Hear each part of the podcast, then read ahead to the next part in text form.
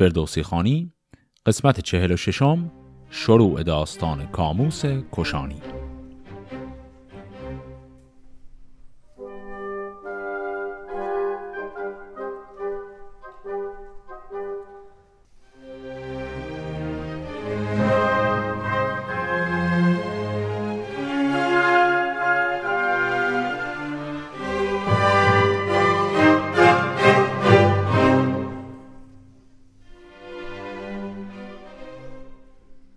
داستان قسمت قبل که با مرگ بهرام و بعد عقب نشینی ایرانیان کلا به پایان رسید مقدمه رو مهیا کرد برای داستان بعدی که شامل برگشتن ایرانیان میشه به دربار کیخسرو و تصمیم هایی که می‌خوان بگیرن. این داستان چون در شاهنامه در قالب یک داستان کاملا مجزا میاد یعنی کل اون چیزهایی که در قسمت های قبل خوندیم همش زیر مجموعه داستان فرود بود. اون به کل تمام شد. الان وارد یک داستان کاملا جدید داریم میشیم. این داستان جدید برای خودش مقدمه خودش رو هم به شکل مجزا داره. این مقدمه رو اول با هم دیگه بخونیم. به نام خداوند خورشید و ماه که دل را به نامش خرد داد راه. خداوند هستی و هم راستی نخواهد ز تو کژی و کاستی. خداوند کیوان و بهرام و شید از اومان نوید و به دومان امید. ستودن مرو را ندانم همی از اندیشه جان برفشانم همی.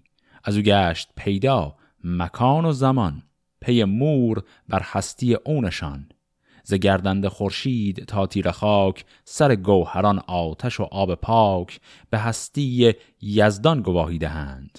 روان تو را آشنایی دهند. سوی آفریننده بینیاز تو در پادشاهیش ناز و گراز. ز دستور و گنجور و از تاج و تخت ز کمی و بیشی و از کام و بخت. خود و بینیاز است و ما بنده ایم و فرمان و رایش سرفکنده ایم.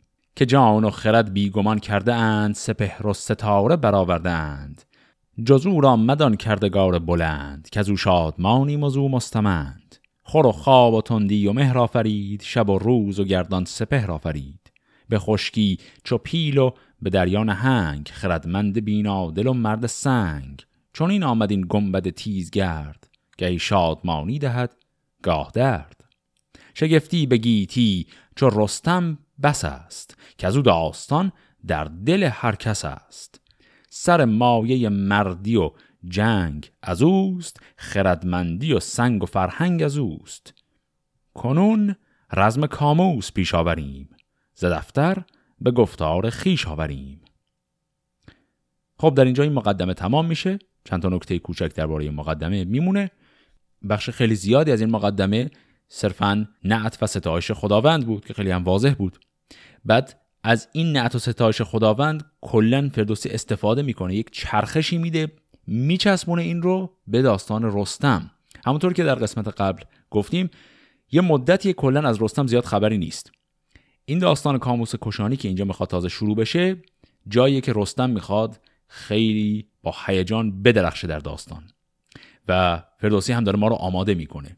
یک دور ستایش خدا رو کرد و بعد گفت اگر نشانه قدرت خدا رو می‌خوای همین رستم رو نگاه کن. و در آخرین بیتی هم که گفت مصر آخرش گفت ز دفتر به گفتار خیش آوریم. اینجا هم منظورش از دفتر همون شاهنامه نصر ابو منصوری هست. که منبع اصلی شاهنامه فردوسی بوده. اینجا داره اشاره می‌کنه که این داستانی که می‌خوام بگم هم در اون دفتر آمده و الان من می‌خوام این رو به نظم در بیارم. خب اینها رو که میگه داستان تازه شروع میشه.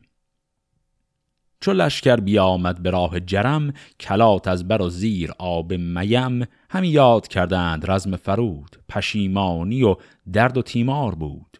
همه دل پر از درد از بیم شاه دو دیده پر از خون و تن پرگناه. چون این شرمگین نزد شاه آمدند جگر خسته و پرگناه آمدند. برادرش را کشته بر بیگناه به دشمن سپرده نگین و کلاه. همه داغ دل دست کرده به کش برفتند پیشش پرستار فش. به دیشان نگه کرد خسرو به خشم. دلش پرز درد و پر از خون دو چشم. به یزدان چنین گفت که ای کردگار تو دادی مرا دانش و بخت یار همی شرم دارم من از تو کنون تو آگهتری بر چه و چند و چون. وگرنی بفرمودمی تا هزار زدندی به میدان پیکار دار تن توس را دار بودی نشست هر آن کس که با او میان را ببست. زکین پدر بودم در خروش دلی داشتم با غم و درد و جوش. کنون کینه نو شد به کین فرود. سر توس نوزر بباید درود. بگفتم که سوی کلات و جرم مرو گر فشانند بر سر درم. که از آن ره فرود است و با مادر است سپه بد نژاد است و گنداور است. نداند که توس فرومای کیست چونان ساخت لشکر از بهر چیست. از آن کوه جنگ آورد بیگمان فراوان سران را سراید زمان. دمان توس نامرد ناهوشیار چرا برد لشکر به سوی حصار؟ کنون لاجرم کردگار سپهر ز توس و ز لشکر ببرید مهر. بد آمد به گودرزیان بر ز توس که نفرین بر او باد و بر پیل و کوس. همین خلعت و پندها دادمش به جنگ برادر فرستادمش. جهانگیر چون پور نوزر مباد چون او پهلوان پیش لشکر مباد. دریغان فرود سیاوش. دریغ که با زور دل بود و با گرز و تیغ. به سان پدر کشته شد بیگناه. به دست سپهدار من با سپاه.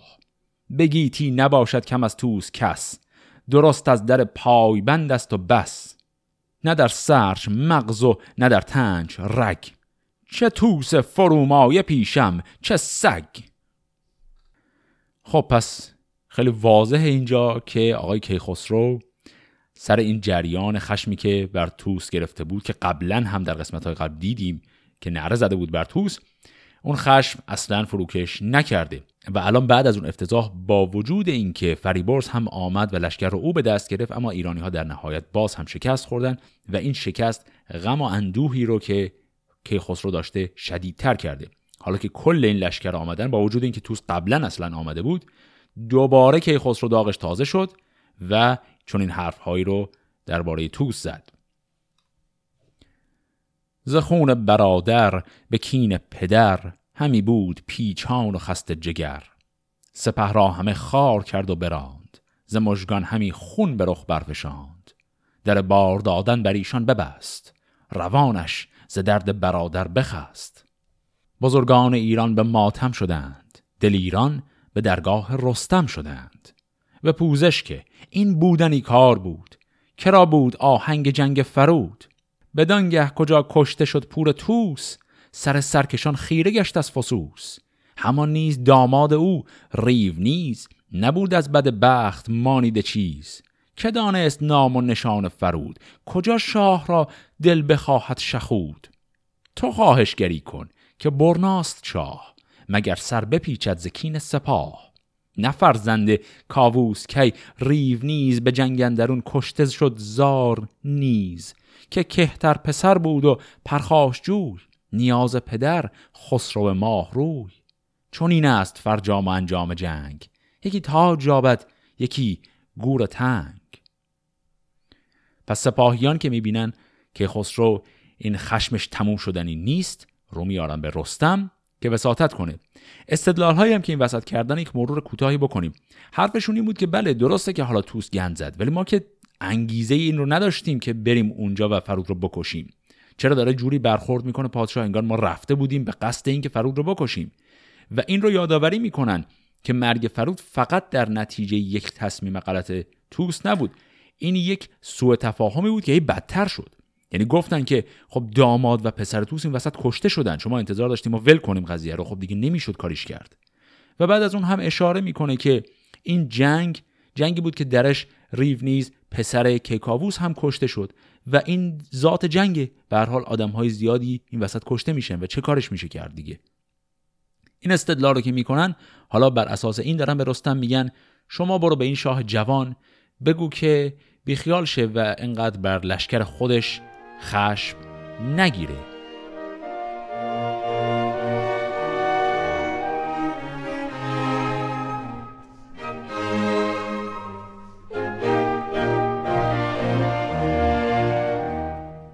چو شد روی کشورز خورشید زرد به خم اندر آمد شب ورد تهمتن بیامد به نزدیک شاه برآمد خروش از در بارگاه.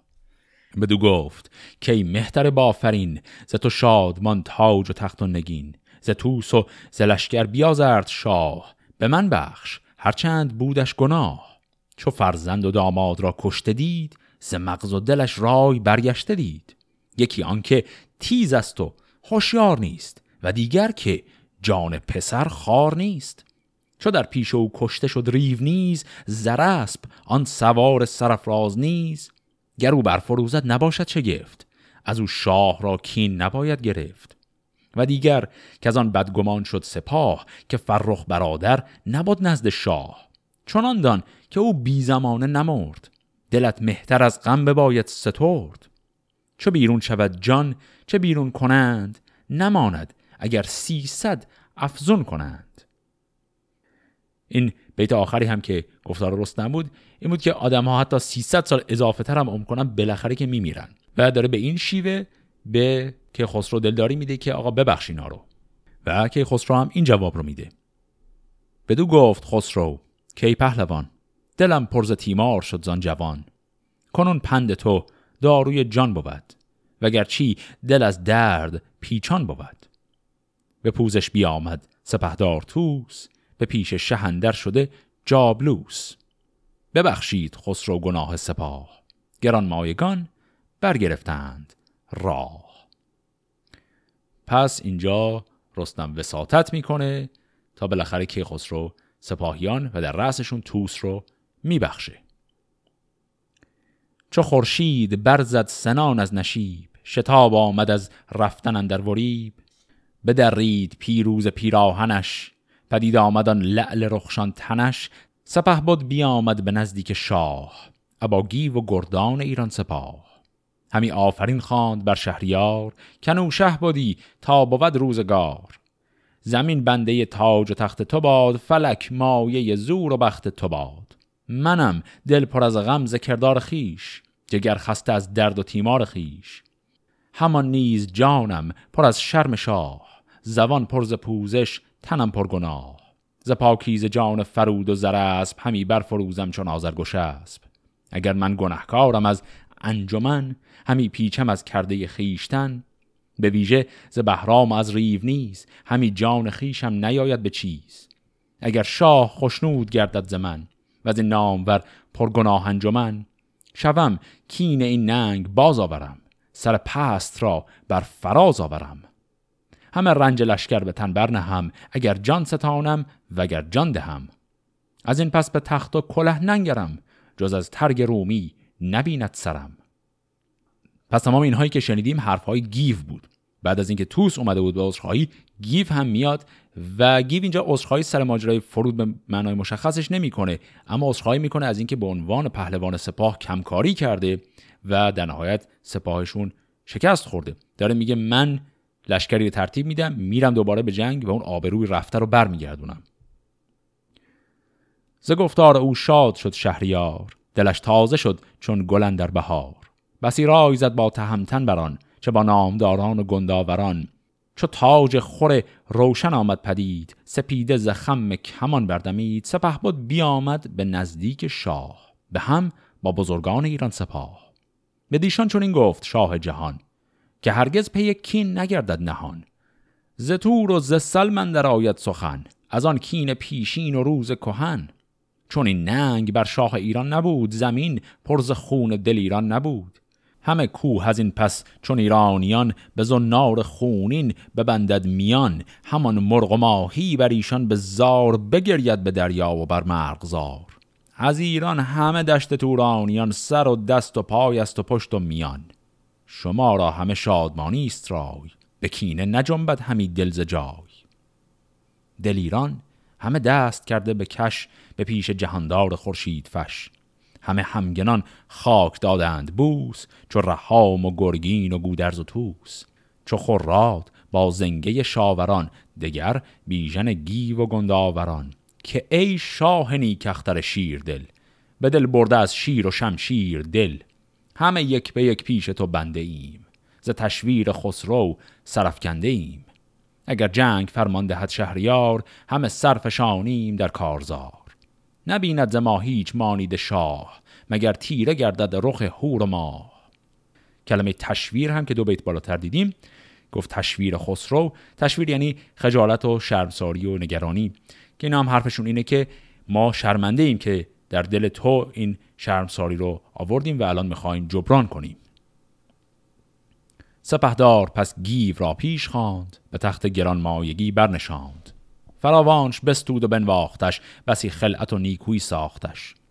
بدو گفت کن در جهان رنج من تو جویی و بی بهره از گنج من نباید که بی رای تو پیل و کوس سوی جنگ راند سپهدار توس به تندی مکن سهم گن کار خورد که روشن روان باد بهرام گرد. ز گفتار بدگوی و از نام و ننگ جهان کرد بر خیشتن تار و تنگ. پس در انتهای این صحبت دلجویی که پهلوانان دارن از پادشاه می‌کنن و بعد به نوبه خودش پادشاه از پهلوانان چند جمله کوتاه که خسرو در یاد بهرام گفت. پس در نهایت پادشاه با وجود خشم زیادی که داشته با پهلوانانش به آشتی می‌رسه. و الانه که ایرانی ها خودشون رو مهیا کنند برای یک نبرد جدید که اون آبروی از دست رفته رو برگردونن.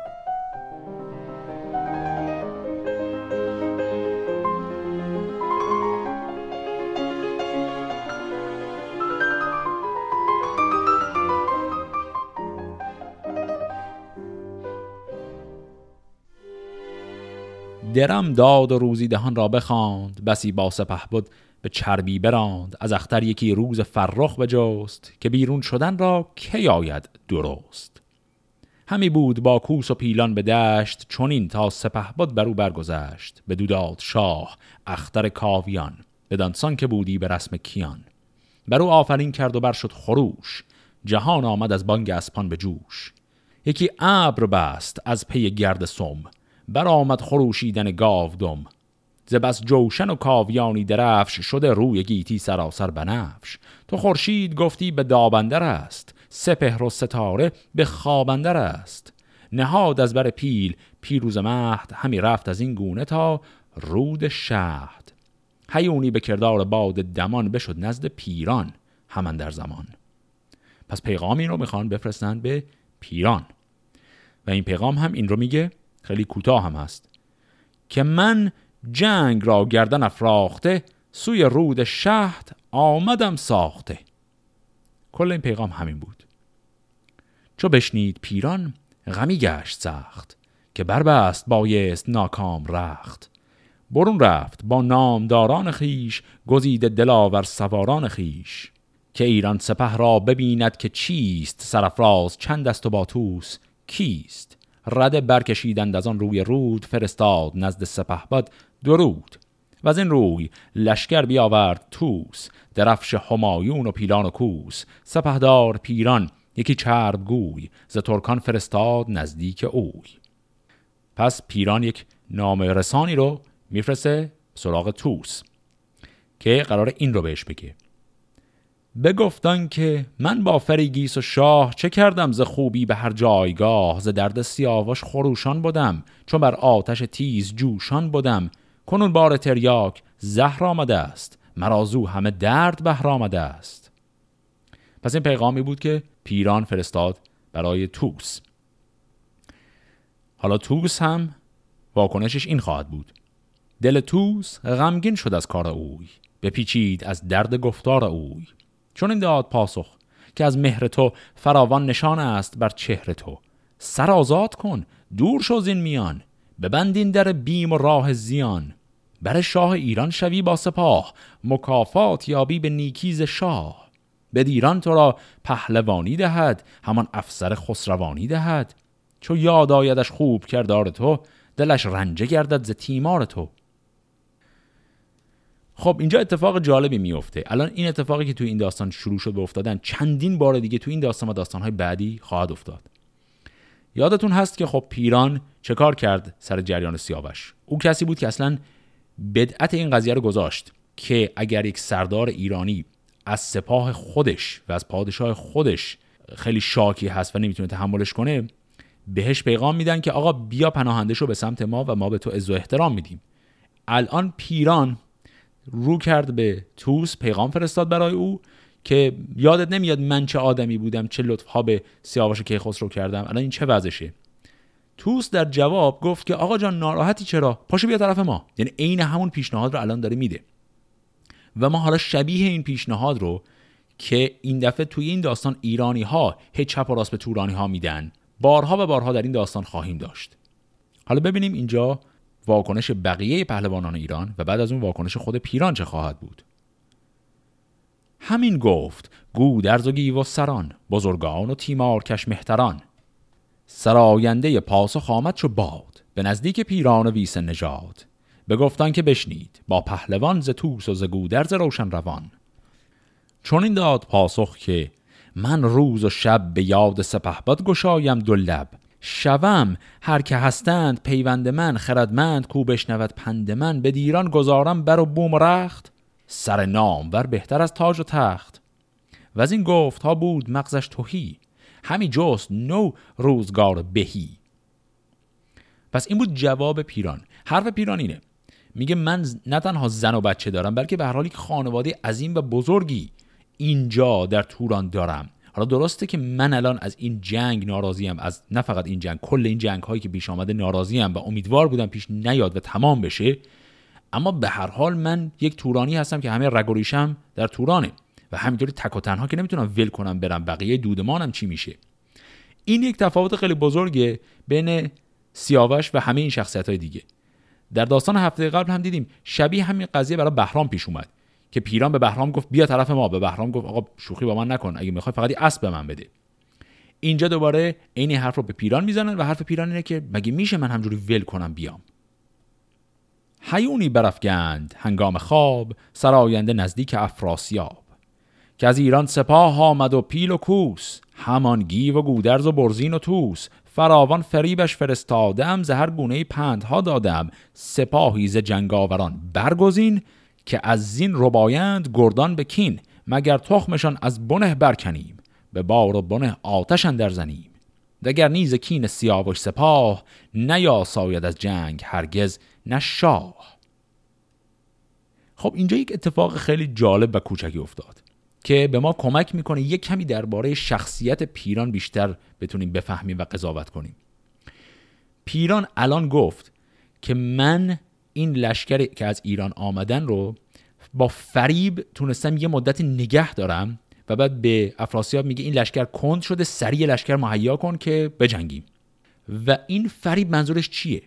به نظر می‌رسه منظور پیران از فریب همون پیشنهادیه که الان با هم دربارش صحبت کردن. یعنی پیران با پیش کشیدن این قضیه که ببینید من اون آدم خوبی بودم که به سیاوش کمک کردم و بعد از اونها خواست بهش کمک کنن و بعد اونها هم پیشنهاد کردن که بیا و بعد اون گفت نه. یعنی با این کار استدلال پیران که با این کار وقت تلف کردم. اینجا نکته خیلی مهم همینه. آیا پیران داره به افراسیاب دروغ میگه یا داره به ایرانیا دروغ میگه؟ بالاخره به یکیشون داره دروغ میگه.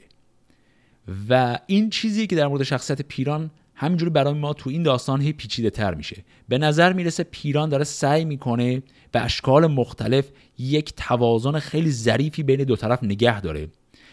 و دقیقا معلوم نیست این نشانه اینه که آیا این یک شخصیت بسیار صلح طلبه یا برعکس یک شخصیت بسیار مکاره. خب این قضاوت در مورد شخصیت پیران میشه در حقیقت سوژه اصلی کل این داستان کاموس کشانی که در این قسمت و قسمت های آتی هی همینطوری خواهیم داشت. خب حالا ببینیم افراسیاب می‌خواد چه واکنشی نشون بده.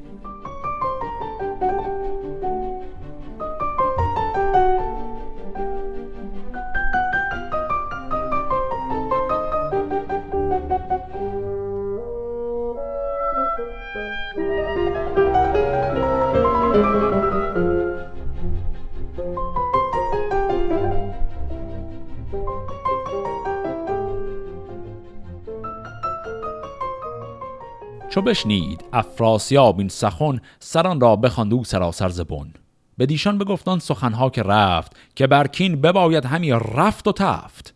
یکی لشکری ساخت افراسیاب که تاریک شد چشمه آفتاب. دهم روز لشکر به پیران رسید سپاهی که از او شد زمین ناپدید. چو لشکر براسود و روزی بداد سپه برگرفت و بنه برنهاد. ز پیمان نکردید یاد و ز عهد بیامد دمان طالب رود شهد. طلایه بیامد به نزدیک توس که بربند بر کوه پیل کوس که پیران نداند سخن جز فریب چو داند که تنگ اندر آمد نشیب. درفش جفا پیشه آمد پدید سپه بر لب رود صف برکشید پس الان ایرانی ها دیدن یک لشکر عظیمی از افراسیاب آمده. ایرانی ها دارن میگن به پیران ما رو گول زد. ما رو معطل کرده اینجا به بهانه های مثل صلح و اینها ما به خیال خودمون داریم بهش لطف می‌کنیم. این از فرصت استفاده کرده لشکر جمع کرده. بیا راست لشکر سپهدار توس به هامون کشیدند پیلان و کوس. دو روی سپاه اندر آمد چو کوه. سواران ترکان و ایران گروه. چنان شد ز گرد سپاه آفتاب که آتش براید ز دریای آب. در افشیدن تیغ و زوپین و خشت تو گفتی شبن در هوا لاله کشت. ز بس ترگ زرین و زرین سپر ز جوش سواران زرین کمر برآمد یکی ابر چون سندروس همی بوسه داد از بر آبنوس. این کلمات سندروس و آبنوس رو هم که خیلی زیاد شنیده بودیم و به زیادتر هم خواهیم شنید توی اینجور معانی که به کار بره عملا سندروس مجازن یعنی رنگ زرد یا رنگ روشن و آبنوس یعنی رنگ تیره. سر سروران زیر گرز گران چو سندان بود و پتک آهنگران. ز خون رود گفتی میستان شده است ز نیزه هوا چون نیستان شده است. بسی سر گرفتار دام کمند بسی خار گشته تن ارجمند. کفن جوشن و بستر از خون و خاک تن ناز دیده به شمشیر چاک. زمین ارغوان و هوا آبنوس سپهر و ستاره پر آوای کوس. اگر تاج یابد جهانجوی مرد وگر خاک آورد و خون نبرد. گریدون کجا رفت باید ز دهر چه زو بهر تریاک یابم چه زهر؟ ندانم سرانجام و فرجام چیست بر این رفتن اکنون بباید گریست. خب این سه بیت آخر هم باز همون امضای همیشگی فردوسیه. وسط میدان جنگ باز چند بیتی خودش نظر خودش رو در داستان وارد می‌کنه. حالا می‌خوایم وارد جزئیات این جنگ شیم. یکی نامداری بود ارزنگ نام و دبرندر آورده از جنگ نام. برانگیخت از دشت آورد گرد از ایرانیان جست ننگ و نبرد. چون از دور توس سپه بود بدید بغرید و تیغ از میان برکشید. به پور زره گفت نام تو چیست؟ ز مردان جنگی تو را یار کیست؟ بدو گفت ارزنگ جنگی منم. سرفراز شیر درنگی منم. کنون خاک را از تو جوشان کنم به داورد گهبر سرفشان کنم. چو گفتار پور زره شد به بن سپهدار ایران شنیدان سخن به پاسخ ندیدیش رای و درنگ. همان آبداری که بودش به چنگ بزد بر سر و ترگ آن نامدار تو گفتی تنش سر نیاورد بار. برآمد از ایران سپه بوق و کوس که پیروز باز آمد از رزم توس غمی گشت پیران و توران سپاه ز گردان توهی ماند آرامگاه. دلیران توران و گنداوران کشیدند شمشیر و گرز گران که یک سر بکوشیم و جنگ آوریم جهان بر دل توس تنگ آوریم. چون این گفت هومان که امروز جنگ نسازیم و دلها نداریم تنگ. گر ایدون که از ایشان یکی نام ورز لشکر برارد به پیکار سر پذیره فرستیم گردی دمان ببینیم تا بر چه گردد زمان. و از ایشان به تیزی نجوییم جنگ بباید یک امروز کردن درنگ. بدانگه که لشکر به جنبت ز جای تبیره براید ز پرده سرای. همه یک سر گرز ها برکشیم یکی از لب رود برتر کشیم. بدن موه رزمی بسازیم سخت اگر یار باشد جهاندار و بخت. پس استدلال هومان وقتی که دید که ارزنگ اینقدر ساده شکست خورده این بود که خب یک توقفی بکنیم یک آتش پس مختصری داشته باشیم تا ما ببینیم چه کار می‌تونیم بکنیم در این جنگ. به دست به عقاب اندر آورد پای برانگیخت آن بارکش راز جای. تو گفتی یکی باره آهن است وگر کوه البرز در جوشن است. به پیش سپاه اندر آمد به جنگ یکی خشت رخشان گرفته به چنگ. به جنبی توس سپهبد ز جای جهان شد پر از ناله کرنای چون این گفت که از ویسه شوربخت ز پالیز کین کی براید درخت؟ نمودم به در زنگ یک دست برد که بود از شما نام بردار گرد. تو اکنون همانا به کین آمدی که با خشت بر پشت زین آمدی. به جان و سر شاه ایران سپاه که بی جوشن و گرز و رومی کلاه به جنگ تو آیم به سان پلنگ که از کوه یازد به نخچیر چنگ. ببینی تو پیکار مردان مرد چون آورد گیرم به دشت نبرد. پس اینجا هومان خودش تنها به سمت لشکر توس رفته. توس از دور رو, رو دیده. گفته من همین الان ارزنگ شما رو کشتم. می‌خوای تو رو هم بکشم؟ و یک نکته کوچکی هم که اینجا گفت. برگشت گفت از ویسه شوربخت کی درختی براید این مثالی که داره می‌زنه در حقیقت به خاطر اینه که هومان هم یکی از فرزندان ویسه است. یعنی در حقیقت هومان هم برادر پیرانه. چون این پاسخ آورد هومان بدوی. که بیشی نخوب است بیشی مجوی. گر ایدون که بیچاره ای را زمان به دست تو آمد مشو در گمان. به جنگ من ارزنگ روز نبرد کجا داشتی خیشتن را به مرد؟ دل ایران لشکر ندارند شرم نجوشد یکی را به رگ خون گرم که پیکارگرشان سپه بد شده است. به رزمندرون دستشان بد شده است. کجا بیژن گیو آزادگان جهانگیر گودرز گشوادگان؟ تو گر پهلوانی ز قلب سپاه چرا آمدستی بدین رزمگاه؟ خردمند بیگانه خواند تو را هوشیوار دیوانه داند تو را. تو شو اختر کاویان را بدار سپهبد نیاید سوی کارزار. نگه کن که خلعت کرا داد شاه ز گردان که جوید نگین و کلاه. بفرمای تا جنگ شیر آورند زبردست را دست زیر آورند. خب این حرفایی که الان اینجا هومان داره به توس می‌زنه نکتش چیه؟ اینجا داره به ما باز هم همون اخلاق توس رو نشون میده. قضیه اینه که رسم و رسوم جنگ اون زمان این بوده که سپه سالار جنگ اون آدم هیچ وقت جلو نمیره به عنوان کسی که بزن بهادر اصلیه اون کسی که در قلب سپاه اون وسط وای میسه. و حرف هومان اینه که تو سپهدار بزرگ کشورت هستی پاشده اومدی جلو این این جوانهایی که می‌خوان خودشون رو اثبات کنن ورداشتی و زدی پهلوان ما رو کشتی. و تو با این کار برخلاف اون چیزی که فکر می‌کنی شن خودتو پایین آوردی. چون اگه تو واقعا سپهدار اصلی هستی که تو نباید اینجا باشی. این جلو بودن کار آدمایی مثل بیژنه نه کار کسی مثل تو و در شن تو.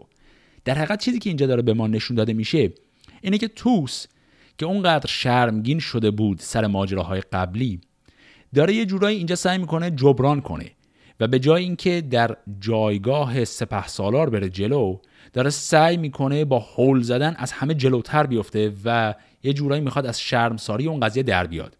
وگرنه قاعدش این بود که توس نباید کسی می بود که یک تنه به جنگ پهلوان سپاه توران یعنی همون ارزنگ بره. پس اینجا یک اتفاق عجیبی داره میفته توی این گفتگوی بین اینها. هومان داره کاری می‌کنه که پیروزی که توس کسب کرده علیهش استفاده بشه. یعنی داره میگه تو با این پیروزی با وجود اینکه زدی پهلوان ما رو کشتی اما خودتو خفت دادی با این کار. و حالا اینجا تومان باز ادامه میده. اگر تو شوی کشته بر دست من بداید بدین نامدار انجمن. سپاه تو بیار و بیجان شوند. اگر زنده مانند پیچان شوند. و دیگر بگویم یکی گفت راست روان و دلم بر زبانم گواست. که پر درد باشم ز مردان مرد که پیش من آیند روز نبرد. پس از رستم زال سام سوار ندیدم چطور نیز یک نامدار. پدر بر پدر نامبردار شاه چطور جنگ جویی چه باید سپاه؟ تو شو تازه لشکر یکی نامجوی بیاید به روی اندر آریم روی. پس دقت کردید اینجا هومان داره چه بازی روانی رو با توس انجام میده. یعنی همزمان تکریم می‌کنه توس رو و میگه تو خیلی پهلوان بزرگ و با شن و منظرتی هستی و با این کار تقبیهش هم می‌کنه. بدو گفت توس ای سرفراز مرد سپه باد منم هم سوار نبرد. تو هم نامداری ز توران سپاه چرا رای کردی به داوردگاه؟ دلت گر پذیرد یکی پند من بجویی بر این پند پیوند من. تو با نامور پهلوان سپاه خرامان بیایی به نزدیک شاه. که از این کینه تا زنده ماند یکی نیاسود خواهد سپاهندکی تو با خیش و پیوند و چندین سوار همه پهلوان و همه نامدار. به خیره مده خیشتن را به باد. نباید که پند من آید یاد. سزاوار کشتن هر آن کس که هست بمان تا بیازند بر کینه دست. که از این کینه مرد گنهکار هیچ رهایی نیابد خرد را مپیچ. مرا شاه ایران چون این داد پند که پیران نباید که یابد گزند. که او ویژه پروردگار من است جهان دیده و دوستدار من است. به بیداد بر خیره با او مکوش نگه کن که دارد به پند تو گوش. خب پس این بازی روانی که هومان شروع کرده بود توس هم عین همون رو داره سر هومان میاره. یعنی اینجا توس داره جواب اون حرفهای هومان میگه تو هم که برادر پیران هستی هر دوی شما هم در نزد ما ایرانی ها خیلی ارج و قرب دارید و اتفاقا پادشاه به من گفته بود شماها در امان هستید. بنابراین اینجا میاد همون پیشنهادی که به پیران داده رو تکرار می‌کنه. میگه تو و برادرت بپیوندید به لشکر ما اینجا در امان هستید. الان اتفاقی که داره تو این جنگ میفته یعنی در حقیقت توی همین گفتگو اون قسمت پرهیجان جنگ یعنی بزن بکش ها خیلی کمتر مهم شده تا این قسمت جنگ روانی که این دوتا سردار سر همدیگه دارن در میارن. حالا ببینیم وسط این حرف ها هومان می‌خواد چه پاسخی به توس بده.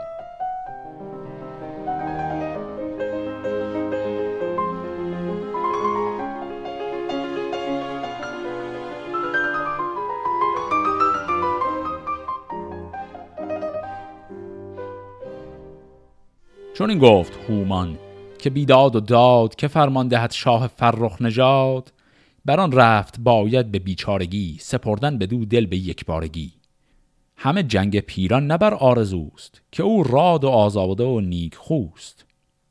بدین گفتگوی اندرون بود توس که شد گیو را روی چون سندروس.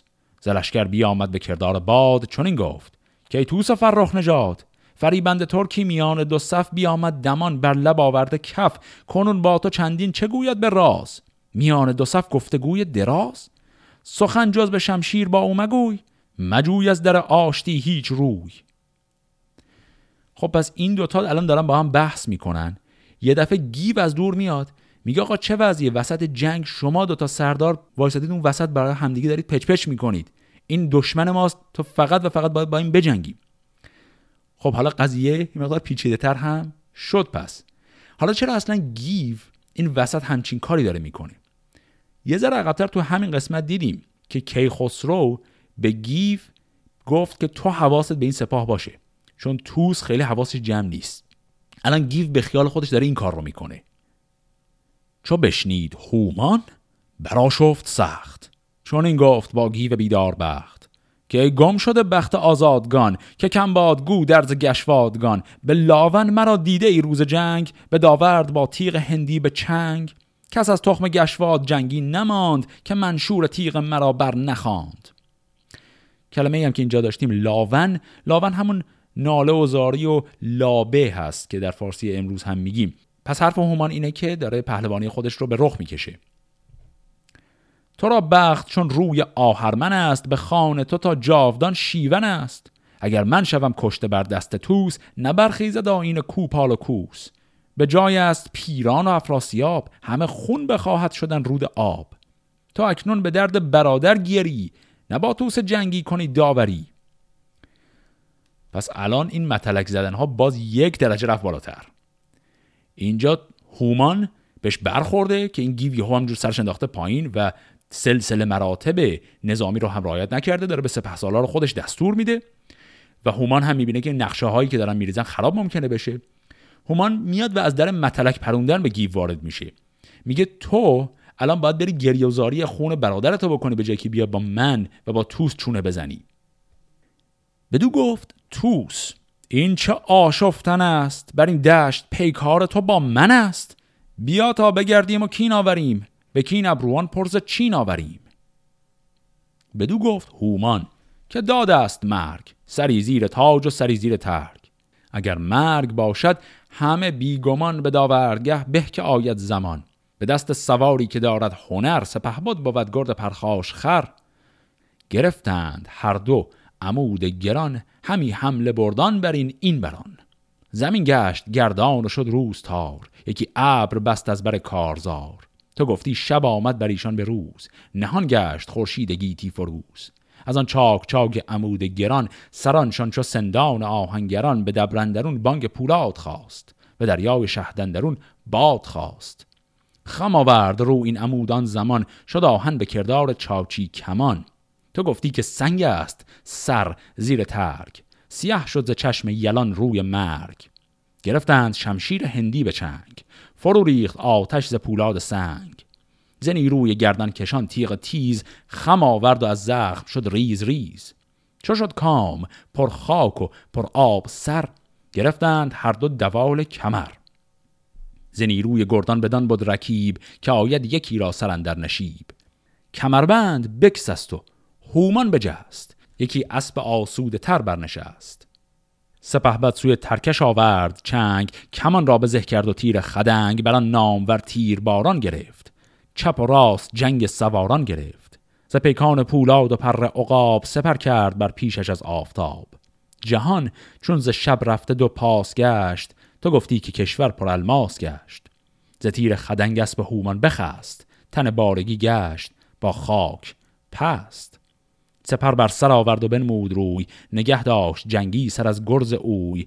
چون او را پیاده بدن رزمگاه بدیدند گردان توران سپاه که پردخت ماند همی جای اوی ببردند پرمای پالای اوی. کلمه پالای هم قبلا داشتیمش یعنی اسب جایگزین یا همون اسب اضافی.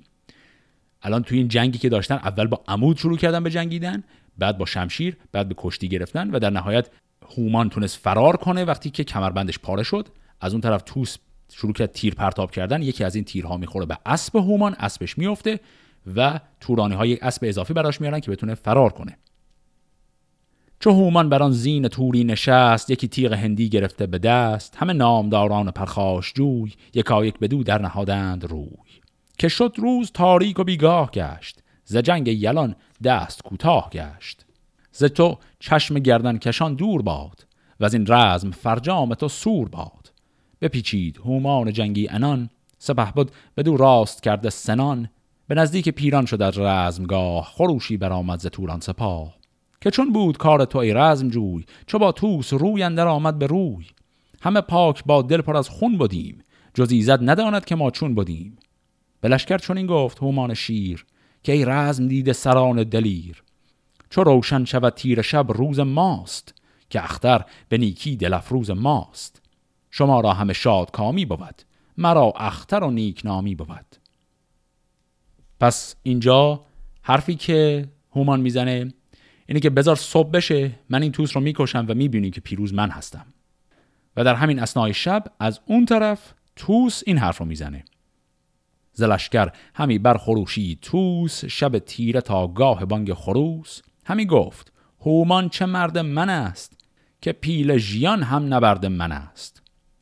پس از این طرف هم توس داره میگه این آدم اصلا در حد و اندازه من نیست. خب این جنگ اولی که اینها با هم داشتن عملا به این شکل تمام شد و به نظر می‌رسه فردا صبحش این جنگ رو می‌خوان باز هم ادامه بدن. اما چیز جالبی که ما توی داستان این جنگ داشتیم و در قسمت های بعدی این داستان هم هی اضافه تر می‌خواد بشه اون جنگ روانی که اینها روی همدیگه دارن پیاده می‌کنن که ورای جنگیه که با سپر و سلاح انجام میدن. و ادامه اون داستان و باقی ماجرای نبرد سیاسی بین لشکر توس و لشکر پیران و هومان ویسه در هفته آینده دنبال می‌کنیم. فقط قبل از اینکه این قسمت رو تمام کنیم یک توضیح خیلی کوتاه در حقیقت رفع یک اشکال کوتاه از قسمت قبل.